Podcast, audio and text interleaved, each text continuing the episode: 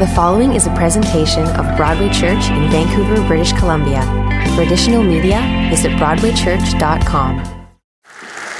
Happy Mother's Day, everyone. Oh, it's so good to be here. I am blessed. Um, I grew up, um, I was born in Uganda, East Africa, and then uh, when we came to, to Canada, I grew up in Glad Tidings Church, you know, just down the way. And I was telling uh, Pastor Darren that when we would uh, come over here for some of you guys' great concerts, because everybody knew that Broadway had the best concerts, we felt like we were cheating on our church. So we wouldn't really tell like all the pastors and stuff. We'd just sneak off. We wouldn't even tell our youth pastor. But we felt like it was so exciting to be at Broadway Church, you know, and you're still the best. You're still the best. It's awesome. I'm blessed to be here. I thank you for allowing me this time, for Pastor Darren extending me this tremendous honor. Whenever I get the chance to, to get on any platform, I want to kick the devil in the teeth. And and, and I'm here to do that today because the title of my message for all of us women and us mothers is The Power of One Desperate Housewife. And you know what? There's a, a few awesome principles that are, are going to apply to you guys as well. So I hope that you're able to, uh, to take something home today. I'm very excited about this. I want to read to you something. In 1 Corinthians 1:26, this is a, a, some verses that give me a lot of hope because I've spent most of my life hoping that I would be significant and wondering if I was actually just insignificant. I wanted to be somebody that mattered. I wanted to make a difference in the world. I wanted to leave my mark. And I don't know if you, like me, sometimes feel like I, I don't know if I missed it. I don't know if I missed doing God's call because I made some errors because other people made some errors that cost me part of my destiny. I wonder what does it take to actually fully complete the perfect will of God and is there such a thing when we are so broken and so fallen? Many many years ago, I uh, I went through such a breaking and such a, a mistake in my life that I didn't know if I would recover. It led to three years of absolute depression in my life. And I wondered who I could ever be if if God could ever use me, if my shame could ever be wiped away. And I remember on a Wednesday night, I made my way to church, and it was at Glad Tidings Church. And uh, I was going through an awful lot. And the pastor had brought in a life size cross, and he had that cross up on the platform. And I looked at that cross and I thought, that is a beautiful cross. But I didn't know how to receive what Jesus had done for me. I felt now because of my brokenness that I was always going to church with the perfect people. Do you know what I mean? Do you have the perfect people here at Broadway? They're your ushers, your deacons, Pastor Darren, you know? The perfect people. I felt like I had been so broken and so messed up. I'd, I'd, I'd made a mistake that cost me my marriage, and, and I didn't know how I was ever going to recover because you see, in my world, I, I was from a great missionary family. So I thought that since I had such a good family, I was going to grow up, everything was going to be okay. I would be significant and I would be perfect. And somehow I would always fit in with all the perfect people. But because of my brokenness, because of my pain, because of the mistakes that I had made, I found myself myself in a place where I didn't feel like I fit in amongst the assembly of the righteous. And so I got to this church on this one day, and the pastor wanted us to write down uh, three of our most prominent sins. And I didn't want to write my sins down because my sins had cost me everything. I looked around and all the perfect people were quickly jotting down their sins. Of course they were. What had they done? I, I, looked across that same aisle. My godly missionary mom was there that night, and she was sitting on, on this, the same pew as me, just down a few people. I looked at my mom, and my mom, like, let me explain something. There's, there's like Joyce Meyer, right? There's God, Joyce Meyer, and then my mom okay? She, she, I've never heard her swear or nothing. Like she is perfect. She's never worn makeup or earrings. I mean, this woman is getting a pass into heaven. She has never attended a movie, all right? This was hard to live up to. And I'm looking at her, she's feverishly writing on her piece of paper. I'm thinking, what has she, what has she done? Did she jaywalk at some moment? I mean, did she chew gum in church? What had my godly mom done? I was so curious about what was on her sheet of paper. And then I knew that I had to write down my sins. You see, my sins. They had cost me everything. They had destroyed the opportunity for me to ever be significant, and I so wanted to be significant, but I'd ruined it. And so the pastor said he wanted us to get in the lineup and head up to that cross. And so I, I, got into the lineup finally because, you know, everybody else was there. I was one of the last people. And I thought if I just sit here, it's, it's going to be like, um, you know, I, will have to add a fourth sin of rebellion towards authority. So I thought I better just go with what I've got. As illegibly as I could, I had written out my sins. No one was going to be able to read that because I was afraid of one other thing. I was afraid that the pastors were going to go up to that cross the next day, you know, take down all the all the, the sheets of paper and read them and start lining up the people with the sins, and then you'd be on the prayer list and all that. So I didn't want that to happen. So nobody was going to be able to read my sins, but I I knew what they were. So I got into the lineup, and as I began heading towards that cross, I, I began to come a little bit unglued because they started singing this song. Do you know this one? Oh, the blood of Jesus that washes white as snow. And there was one thing that my broken, dark heart knew is that I wasn't white as snow. I didn't think I was ever going to be able to matter to God. I didn't think I was ever going to be able to recover from what had happened. I, I didn't know how this was ever going to work.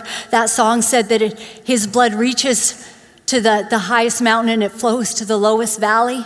And all I thought in my heart was, I don't know if it can flow low enough to me because I've made so many mistakes. I, I should have I should have been better. I had it all. I had a good family. I, I should have done better, but all I have is this brokenness. And then they started to sing, on a hill far away stood an old rugged cross, the emblem of suffering and shame.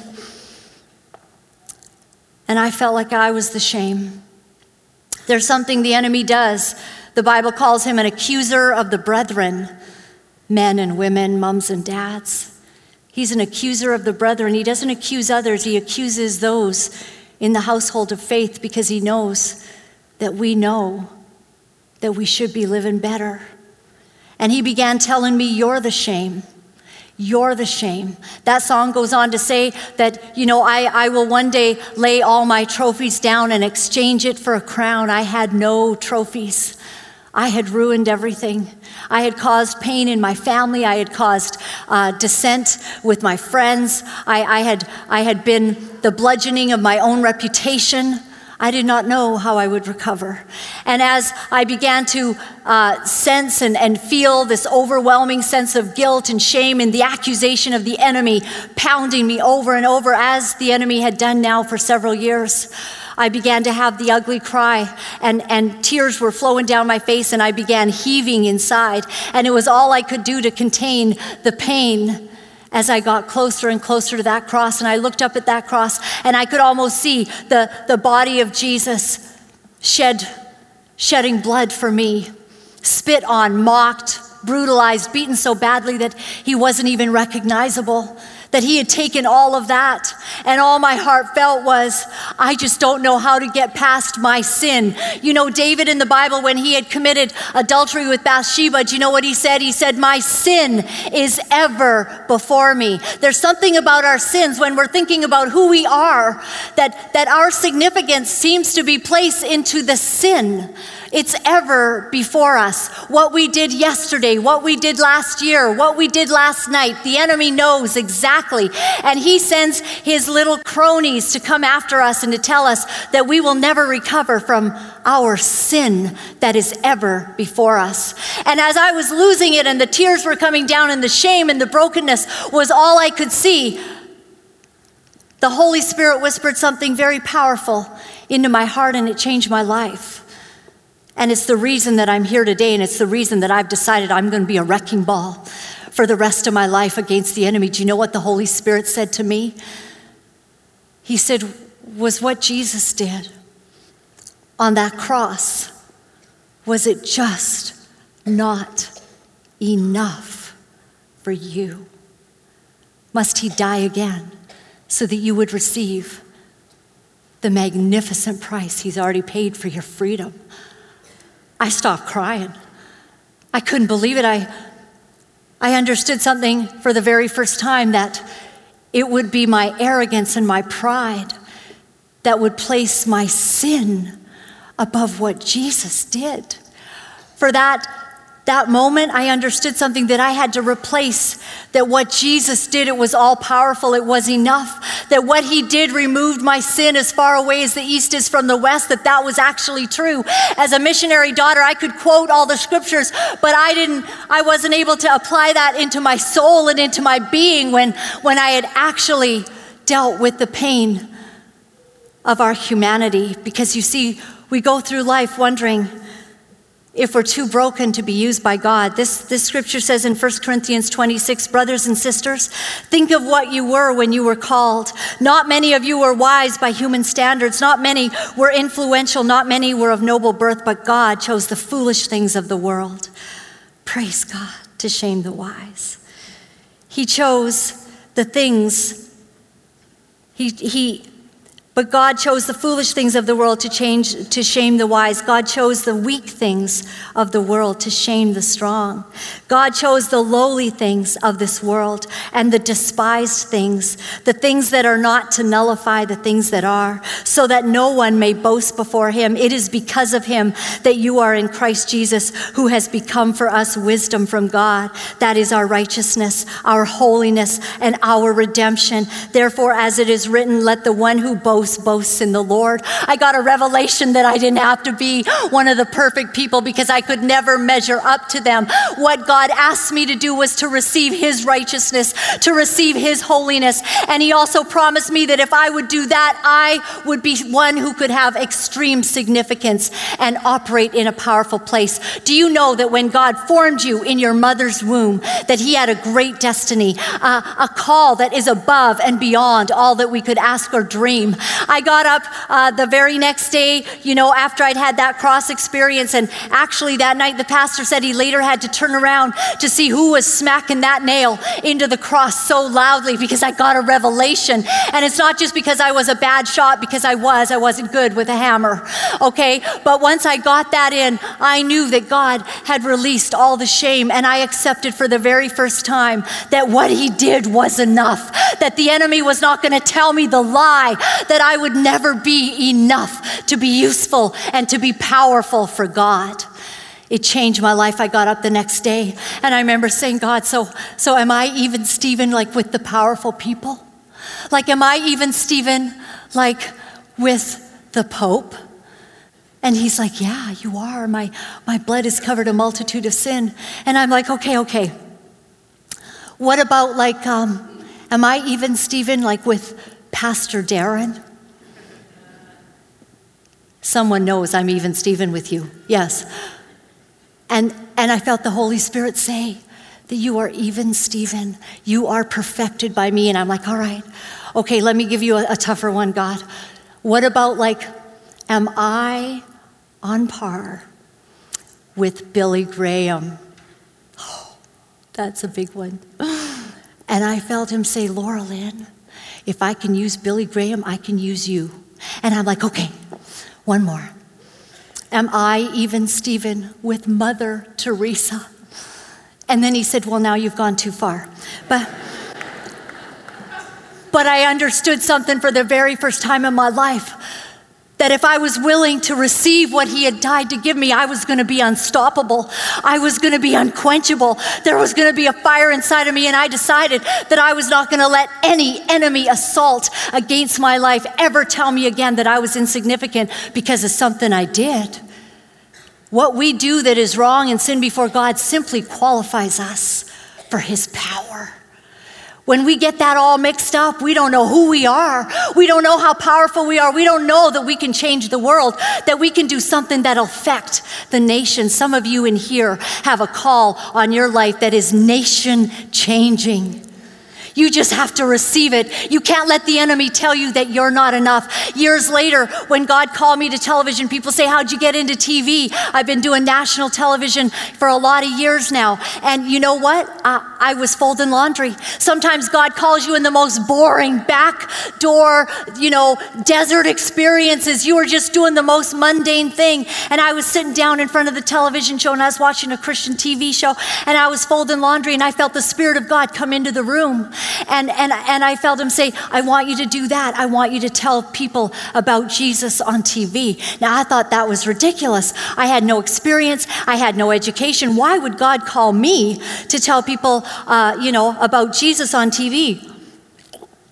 I also still kind of wrestled. I don't know if you're like me at all, but you, you give God a lot of reasons why you're not the right person. Like, there's better people for this, God. There's more perfect people. And all of my life wrestling with the significance of who I am. And so, as the Spirit of God told me that again, I want you to tell people about Jesus on TV. I had absolutely no qualifications for what God eventually uh, led me to. And I, I began to sob and to cry in my living room. I ask you only one thing. When God gives you the call, like Moses at the burning bush, when there is a moment where God speaks to your heart, something that He's asking you to do, would you just do one thing? Would you just say yes? Would you just be obedient and watch him open doors that no man nor demon can shut? Would you just do that one thing? Because if you'll do that one thing, if you'll just operate in the faith that God has called you to operate when he speaks, you also can be a complete nation changer. And so this is what happened is uh, the very next day I got up and I thought, you know, was that God or was that that nervous breakdown I was always sure, you know, might happen to me. And I started pursuing. I, I did a whole bunch of things which are also in my book that I'm uh, selling out there. There's my whole story of being broken, being a mess, and finding God's path through to a victorious place. And so it was in that season. I remember telling my mom, Mom, my missionary mom, you know, she's going to understand. I've, I've received a call from God. You know, God has called me uh, to, to like be an evangelist, Mom, like be a missionary on TV.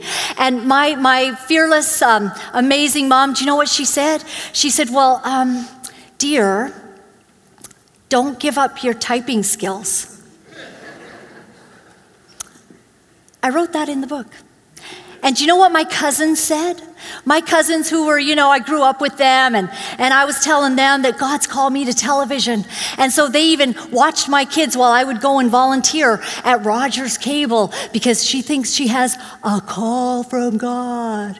Do you know what they called me? They finally told me at my 50th uh, birthday party a couple years ago, a uh, few, few, years, uh, it, it, was back. And um, so so we're at my birthday party. You know how everyone roasts the, the, the, birthday person, right? They finally got up. Do you know what they said their term for me was back in the day when I felt I had a call from God?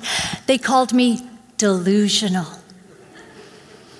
How many of you are willing to look just a little bit delusional to see God do something amazing in your life. I want to uh, quickly get uh, close. Are we done at 11:30 here? Okay, all right. I'm going to tell you my very most favorite story that is in the Old Testament, and, and it is a story about someone who did something spectacular and I think that this person, like you and I, might have struggled with significance because that's what we do, don't we? Don't tell me that you're different than me. I hope you're the same as me, that you, you really kind of wrestle with this your whole life because you hope that you'll do all that God has called you to do, but you don't quite know if you've actually got the goods. And you see, there was a woman in Judges 4, her name was Deborah. Deborah. She was one who excelled. I mean, we all want to be like her. She's one of the perfect people. She was a judge. She was before her time. She was a, a person who led the way for women. She, she had a tree and she would, uh, you know, give her judgments to people who had issues. Well, she was also a prophetess. And one day the Lord said to her that he had, uh, he had a plan that he was going to take away the, um, the difficult oppression that a man by the name of King Jabin had had on the Israelites. So I want you to track with me with a few of these names here because I'm about to reveal a story that is going to show you and I that we might feel insignificant, but your life can make a huge difference. And so Deborah heard a word from God and she said, she said that she knew that God had said that he was going to take out King Jabin's army and Sisera, who was the evil horrible um, commander of that army. Sisera had been brutal to the people of Israel. And so, you know what Deborah did? She went to the commander of the children of Israel and she said to him, You know what? God has spoken. He's given me a word. And he said that we're going to be able to defeat the, the, the king's men. And so um, she went to this guy. Now, his name was Barak. So, to help you to remember, we'll call him Barack Obama. Okay? So she goes to Barack Obama and she says, she says, um, God has given me this word. But you know what Barack says? You know, he, he heard the word. He knew that she was a, the real deal, a real prophetess and everything. Uh, but he said, Well, okay, I'm willing to get all the people ready. But you know what, Deborah? I'm, I'm only going if you're coming to the battlefield with us. Now, Deborah did not appreciate this. And like all good women, and you know what I'm talking about, you know when you put your, your hands on your hips because there's a problem? And sometimes it's with your kids or your husband or people. Sometimes it's at work, but you just know that someone is not operating in the same faith that they should be operating in. And that's how Deborah felt. And so Deborah says to him, Well, and these were the exact words that ends up, she says, She said, Certainly I will go with you, Barack Obama, but because of the course that you are taking, the honor will not be yours, for the Lord will deliver Sisera into the hands of a woman. Wow, now if I was Deborah, I'd be thinking, okay, I'm a prophetess. I'm going to be the only woman on the battlefield. I bet I'm going to kill Sisera. I would just be thinking that. So here's what happened. They assemble their 10,000 men, and Barak gets everybody ready. And so Sisera, the evil bad dude, he hears that this is going on. So he gets together his 900 chariots, and they decide that they are going to come, you know, to blows, and they're going to take each other out. And Sisera's, you know, convinced he's going to win. Barak is hoping that because Deborah's there, they're going to win. And so they go out to the battlefield. Now, meanwhile, back on the farm, a few miles away, there's one lone woman, and her name is Jael. And Jael is at her tent, and she uh, is part, her and her husband, Heber, are part of the Kenites. Now, the Kenites had been loyal to King Jabin, but the word of God says there had been a separation of the clan.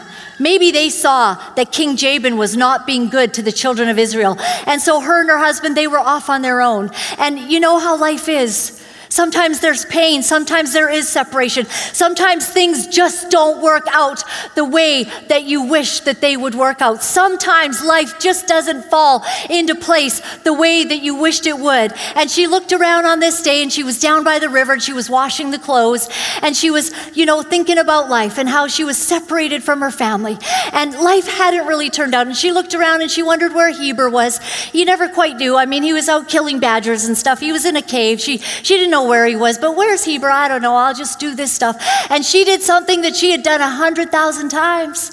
She just did her laundry. And as she hung it up, I wonder if she, like you and I, looked up to the heavens, if you've ever done this, and said, Do I really matter? Am I significant? Does my life have meaning? Can I leave a mark? I wonder if she, like you and I, questioned the significance and the pain that sometimes life brings. And so, as she did that, she headed on back to the tent and, uh, you know, she stoked the fire like she'd done a hundred thousand times and she heated up some goat's milk. She sure knew how to do that well but it didn't seem all that significant. And the wind was coming up, you see, and, and the tent was flapping around, and one of the tent pegs had come loose. And so she grabbed, you know, that hammer that her lovely Heber had made, and she looked around and she wondered, where, where is Heber? And she grabbed that hammer and she put the tent peg into the ground, and with the precision of a marked, skilled hammer person, she took that hammer and she pounded that tent peg into the ground. She'd done that a hundred thousand times. And I wonder if she, like you and I, wonder does our life matter? Do we have any chance of being significant? As she sat there drinking the now warmed goat's milk, she looked across and there was a man she recognized. You see, what had happened on the battlefield is that, true to God's word, Deborah and Barack Obama had actually leveled all of the evil um, other uh, army, and they had taken them out, except for one lone guy, Sisera. He got off his horse and he started running on foot like a, a scared little schoolgirl. And so he was going over the hills, and he's heading, and he saw the markings of the Kenites on on uh, Jael's tent, and he thought, well, this will be a friendly place because remember, they had been loyal to King Jabin, but something had happened. You see, I think that Jael and her husband had realized this wasn't exactly right. And so, as Sisera, this very, very evil guy, begins to come nigh her tent, she realizes that the enemy's after my home. And when he gets there, do you know what he says? He says, just, just let me in. He's all puffed out, you know, he's been running for miles. And he says, I just need to lie down. And if anybody comes anywhere nearby, just tell them that there's nobody in the tent. The enemy never wants us to let anybody know what's going on, right? Secrets keep the enemy in power. And so she, uh, she kind of lets him in, and, and, and uh, he said that he needed some water, and she knew there was something even better. If she would give him some of that warmed goat's milk, you know, ladies, it, it has melatonin in it, right? We all use it to put the kids to, to sleep a little bit faster. well, and, and some other products, but so I always found, you know, that stuff that you take when you're going on a plane? What's that called? Yeah, Gravol. Yeah, worked wonders. Just a little tip. Okay, so so she gets the, the, the, the, milk ready and she takes it into him, and melatonin makes you sleepy. And so, as he's drinking the milk, you know, he's, he's starting to, you know, get his breath back, and he's drinking the milk and he lays down, and she puts some of those badger skins over him. And she does have one more thought I don't know where Heber is. It'd sure be good to have Heber around here, wouldn't it? Wouldn't it be good if Heber were home right now? And so, she, she lays the badger skin over him. She kind of tiptoes outside of the tent, and she begins to hear him go into a sleep and into a snore and she realizes that something crazy's happened. The commander in chief of, of the most wicked, brutal army that has cost her her life, that has cost her her family, that has cost their lives personally, that guy, he's in my tent. And she's like, What am I to do? And you see, Jael walked around, and I, I, can see her maybe biting her nails a little bit, doing a little pace, looking one more time for Heber. But she does something crazy, something she's done a hundred thousand times that was so insignificant. She picks up a tent peg and a hammer, and she walks back into that tent. Remember what Deborah said? Sisera's going to be given to the hands of a woman. She didn't know about that prophetic word. She didn't know God's plan. She just knew that if the enemy is going to come nigh her dwelling place, he's going to have to deal with her and the power of the living God.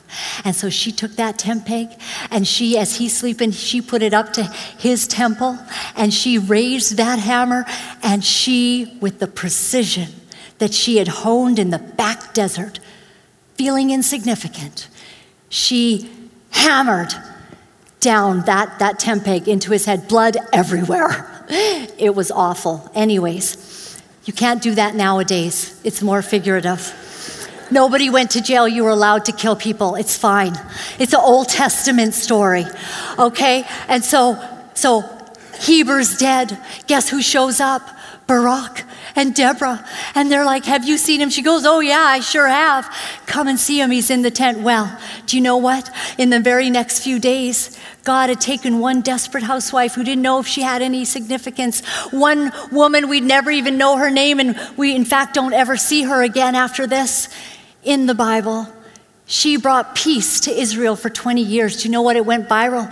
Her, they started singing about her. They had YouTube uh, hit series. I mean, it was nuts. Everyone was talking about her on Twitter and Facebook. Everyone knew her face and her name. She was made famous. All why? Because she dared to believe that she could just do one simple little thing that God asked her to do. And you see, when the enemy comes near your life, you got to take the word and the sword of the Spirit and you got to tell him to back off. Because when you get up, the enemy needs to be afraid. I've decided in my life that I might be small and I might be blonde and, and I might have fake hair and fake nails and fake eyelashes also that we can be real for Jesus. But I am going to take the enemy down if it's the last thing I do. So thank you for listening to me. God bless you. Happy Mother's Day. Amen.